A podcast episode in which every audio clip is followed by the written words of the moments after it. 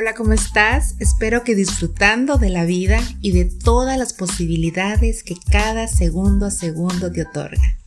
El día de hoy te invito a caminar conmigo hacia un recorrido breve por la biografía de este escritor y político florentino, quien con su trabajo y su influencia es considerado nada más y nada menos como el poeta supremo y padre del idioma italiano.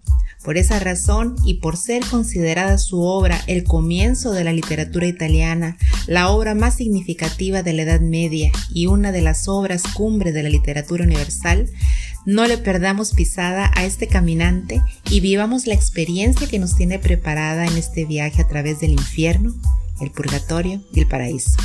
Seguramente ya sabes de quién se trata y a qué obra me refiero, ¿verdad? Sí, efectivamente, es Dante Alighieri y su extensa obra poética y doctrinal, La Divina Comedia.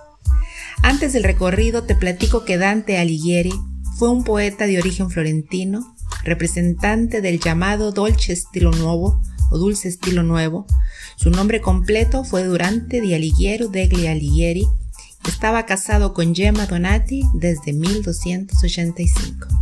Su primera obra literaria fue Vida Nueva en 1293, la cual fue inspirada en sus sentimientos amorosos por Beatriz Portinari, fallecida en 1290. Dante incursionó en la vida política en Florencia desde 1295. Participó con los güelfos en la confrontación contra los gibelinos. Fue embajador de San Gimignano, alto magistrado de Florencia y miembro del Consejo Especial del Pueblo y del Consejo de los Ciento. Sufrió el exilio tras ser acusado de oposición al Papa, corrupción e improbidad administrativa. Murió en la ciudad de Rávena a los 56 años de edad. Entre sus obras destacan Vita Nuova, de vulgaría elocuencia, reflexiones sobre el habla popular, divina comedia e el convivio.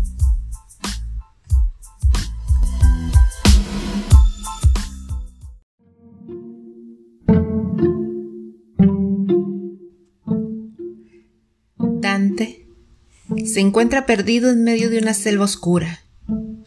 Al amanecer, llega a una montaña iluminada donde es asediado por tres animales simbólicos, un leopardo, un león y una loba.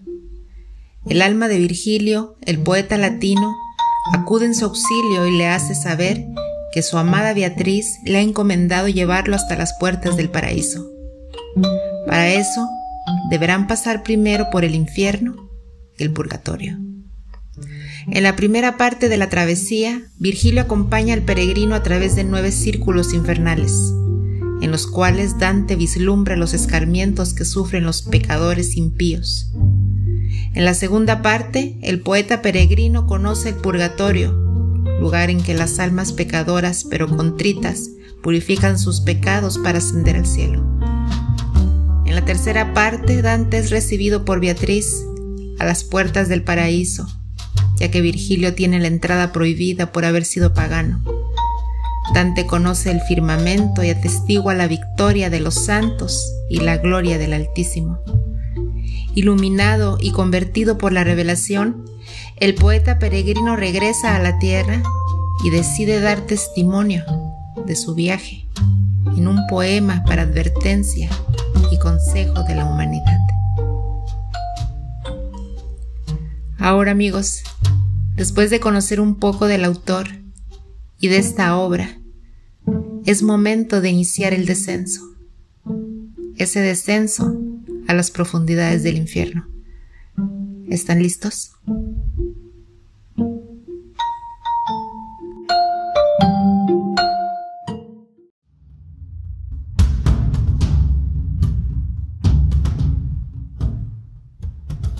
Dante y Virgilio pasan primero donde se encuentran los cobardes, a los que el escritor tilda de inútiles. Al llegar al río Aqueronte, los poetas encuentran al barquero infernal Caronte, que lleva las almas hasta la puerta del infierno. Sobre la puerta se lee la siguiente inscripción. Oh vosotros los que entráis, abandonad toda esperanza. El infierno está estructurado por nueve círculos, donde los condenados se encuentran distribuidos según sus culpas. En el primer círculo se encuentra el limbo o anteinfierno, En él se encuentran las almas que aunque virtuosas no conocieron a Cristo o no fueron bautizadas, incluido el propio Virgilio. Su pena es no poder gozar de los dones de la vida eterna. En el segundo círculo tienen reservado el pecado de la lujuria, uno de los pecados capitales. Es Minos quien desde la entrada examina las almas y determina el castigo. Tercer círculo, reservado al pecado de la gula, las almas sufren en un pantano infectado y la lluvia helada. Cuarto círculo del infierno, reservado al pecado de la avaricia, los despilfarradores también tienen un lugar en él. Quinto círculo, reservado a los pecados de la pereza y la ira. Sexto círculo, se manifiestan las furias de la torre de Dite y Medusa. Un ángel los socorre abriendo las puertas de la ciudad para avanzar al círculo de los incrédulos y heresiarcas, condenados a los sepulcros ardientes. Séptimo círculo del infierno, reservado a los violentos, entre quien se encuentran los tiranos. El guardián es el Minotauro de Creta. Los poetas son llevados por el centauro Neso a través de un río de sangre el círculo se divide en tres aros o jirones según la gravedad del pecado. Violentos contra el prójimo, violentos contra sí mismos, incluidos los suicidas, violentos contra Dios, la ley natural y el arte. Octavo círculo, reservado a los fraudulentos y seductores, se divide en diez fosos circulares y concéntricos.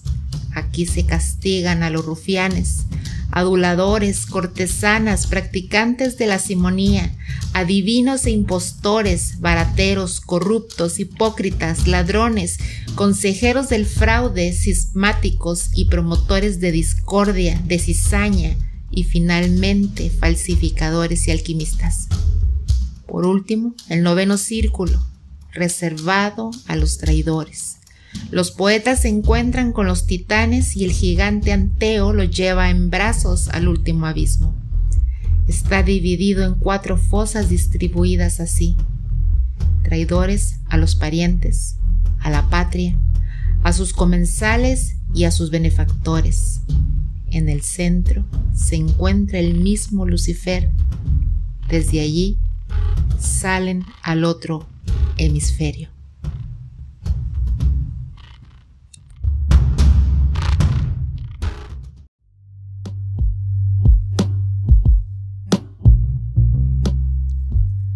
El purgatorio de Dante se divide en antepurgatorio, purgatorio y paraíso terrestre. La estructura moral del purgatorio sigue la clasificación tomística de los vicios del amor mal dirigido y no hace referencia a culpas específicas. Se divide en siete giros, en las cuales se expían los siete pecados capitales. Soberbia, envidia, ira, pereza, avaricia, gula y lujuria. Al pie de la montaña se encuentra el antepurgatorio y en la cima el paraíso terrestre. Su estructura es peculiar a la del infierno, pues si aquel es un abismo, este es una montaña, y el orden de las penas sufre un giro muy inesperado. El camino de Dante va del pecado más grave al más leve. Cada giro tiene un custodio angélico, y precisamente los ángeles de la humildad, de la misericordia, de la mansedumbre, de la solicitud, de la justicia, de la abstinencia y de la castidad. En cada giro, además, los que expían las culpas tienen ante sí ejemplos de vicio castigado y de la virtud opuesta.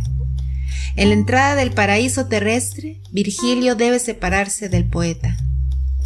Como guía, en esta parte Dante tendrá al poeta latino Estacio, quien lo conducirá al jardín celeste, donde lo acogerá Matelda, quien es una anticipación de la aparición de Beatriz. Las almas del purgatorio ya están salvadas, pero antes de llegar al paraíso, para expiar sus pecados, Deben subir la montaña como hacían en los tiempos de Dante los peregrinos que se dirigían hacia Roma o Santiago de Compostela para hacer penitencia. Cada alma debe por consiguiente recorrer todo el camino y purificarse en cada giro del pecado correspondiente. Para facilitar su encuentro con determinados personajes, el autor los coloca en el giro de su pecado más relevante. El purgatorio tiene la función específica de expiación, reflexión y arrepentimiento, y es sólo a través del camino, es decir, de la peregrinación hacia Dios, que el alma puede aspirar a la redención. Eso también vale la pena para Dante, que en el principio tiene grabadas en la frente 7P, que simboliza los siete pecados capitales. Al final de cada giro el ala del ángel guardián borra una de ellas, indicando que el pecado específico ha sido expiado.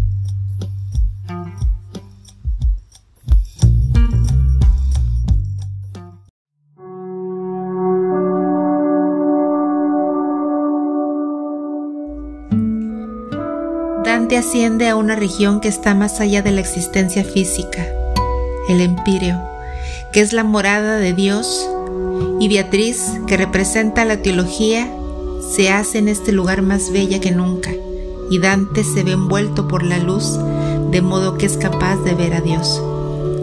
Dante ve una rosa enorme que simboliza el amor divino, cuyos pétalos son las almas entronizadas de los fieles, Todas las almas que han conocido en el paraíso, incluyendo a Beatriz, tienen su morada en esta rosa. A su alrededor hay ángeles volando, distribuyendo paz y amor.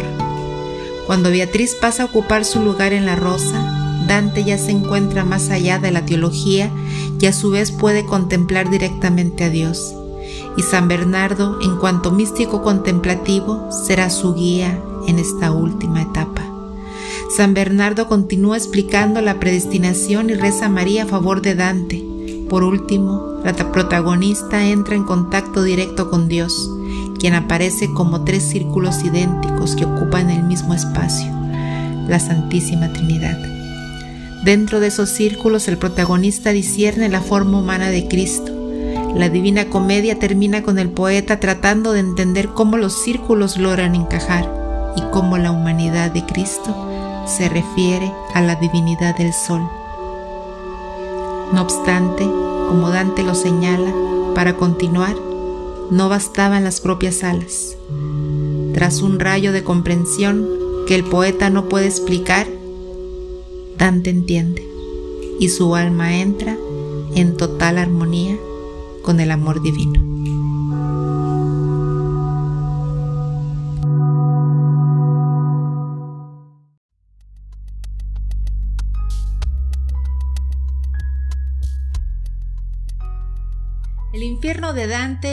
Es su infierno, pero creo que nos deja una reflexión.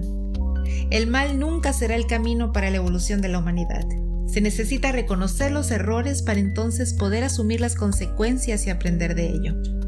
Tenemos la habilidad de cuestionarnos respecto de lo que está bien o está mal, de lo que puede existir después de la muerte, si existe un cielo o un infierno, si seremos merecedores de un castigo o una recompensa una pena perpetua o una felicidad infinita.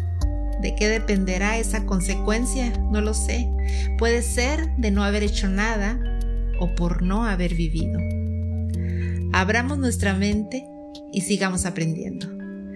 Hasta aquí el día de hoy. Me despido como siempre deseándoles un excelente fin de semana, esperando vivan una vida plena. Hagamos el bien. Bye bye.